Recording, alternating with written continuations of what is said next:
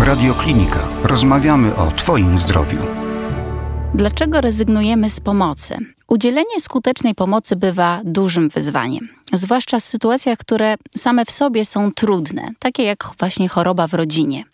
Ogromnego wsparcia w takiej sytuacji potrzebuje nie tylko chory, ale również jego opiekun. Często, zwłaszcza w chorobach onkologicznych i neurologicznych, to on ma na swoich barkach główny ciężar związany z organizacją opieki, kontaktem z lekarzami, podawaniem leków, a jednocześnie dbaniem o dom i codziennymi obowiązkami. Mimo tak dużego obciążenia opiekunowie nieraz odpychają od siebie pomoc, jaką oferują im bliscy.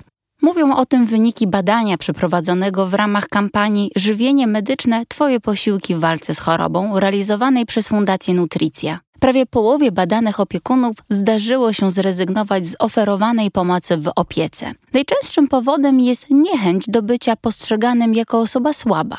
Aż 31% badanych wymienia tę barierę. Na drugim miejscu znalazła się niechęć do poczucia, że jest się ciężarem dla innych. Tak zdeklarowało 29% opiekunów. Co stoi na przeszkodzie skutecznej komunikacji?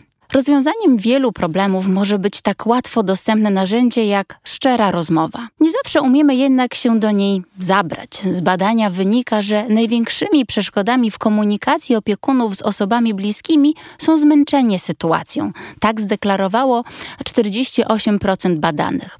I wzajemne niezrozumienie. 40% opiekunów sądzi, że bliscy nie rozumieją ich sytuacji i potrzeb. A przecież to właśnie rozmowa o tej sytuacji i potrzebach może przynieść korzyści. Wiedzą to sami zainteresowani. Zdaniem 62% przebadanych opiekunów wygospodarowanie większej ilości czasu na rozmowę może poprawić tę komunikację i jej skuteczność.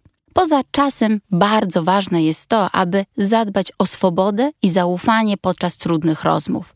Aż 1/4 opiekunów wyznaje, że czuje się w ich trakcie skrępowana.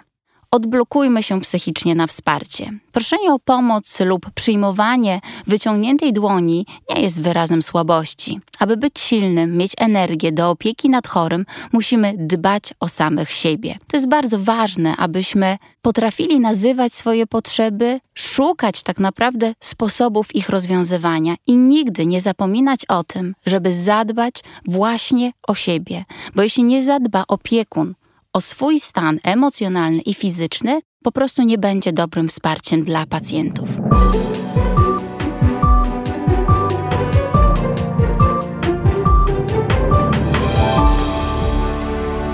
Więcej audycji na stronie radioklinika.pl.